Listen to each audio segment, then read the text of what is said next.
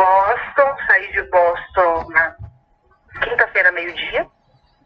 Aí tivemos a conexão normal em Guarulhos, saímos de Guarulhos, era previsto sair às 8 e 5 da manhã.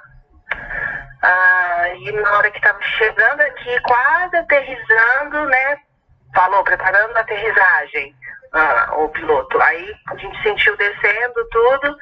Na hora que estava descendo o voo, a gente estava esperando já bater pelo solo. Aí a gente sentiu uma pressão muito grande e ele subiu do nada. Do nada. E e aí eu olhei para o passageiro do lado e falei, ele não desceu, ele subiu. Aí ela, ele subiu, porque todo mundo assustou, porque foi uma pressão muito forte. Aí ele, na hora que ele fez isso, todo mundo ficou assustado, aí foi tão. Aí que o piloto comunicou nós, os passageiros, que é, ele não conseguiu teto para pousar devido ao tempo e, e, quando nós olhamos pela janela, estava assim, muito branco, nós não enxergávamos Londrina, né? Aí ele falou que ele ia dar mais uma volta de 10 minutos e ia tentar novamente. Foi aí hum. que a gente ficou sabendo o que estava acontecendo. Era previsto para chegar aqui 9 e 10 da manhã. Aí ele deu mais uma volta e falou que ia fazer mais uma tentativa. Aí, de novo, na hora que ele começou a descer, desceu, desceu, desceu, na hora que a gente estava assim, quase chegando no solo, aí ele subiu de novo.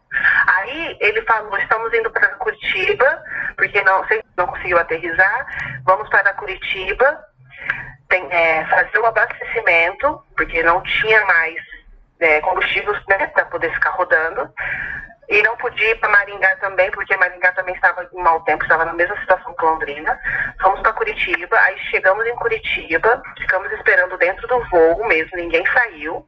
Abasteceram o voo, trocou a tripulação e voltamos. Tipo, foi coisa assim, em menos de uma hora, foi muito rápido.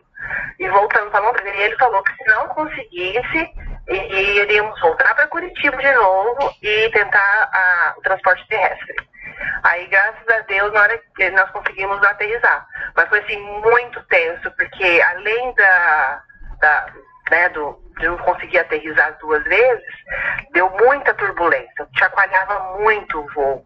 Então ficou assim, todo mundo com fome, todo mundo cansado. Tinha um grupo de 11 pessoas voltando de Punta Cana também, na mesma situação que eu, 24 horas viajando. Eu estava com uma criança de 3 anos de idade dentro do sozinha. Então foi assim, a tensão foi maior também por causa disso, né? Houve que o, o ex-governador estava no aeroporto, o ex-governador Roberto Quião, ele estava no aeroporto, ele presenciou tudo, porque o voo dele também estava atrasado, estava esperando para sair.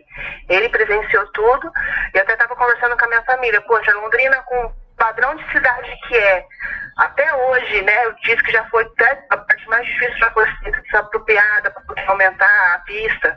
Por causa de um aparelho causou esse estresse, essa tensão em todo mundo. Então, assim, foi bem, foi uma chegada bem assustadora e bem, sabe, intensa, para ser bem sincera. Então, chegamos assim, acabado. Até na hora que ele, o piloto conseguiu pousar, todo mundo bateu palma, comemorou, porque foi assim, foi uma situação que eu nunca passei um desejo para ninguém, foi terrível.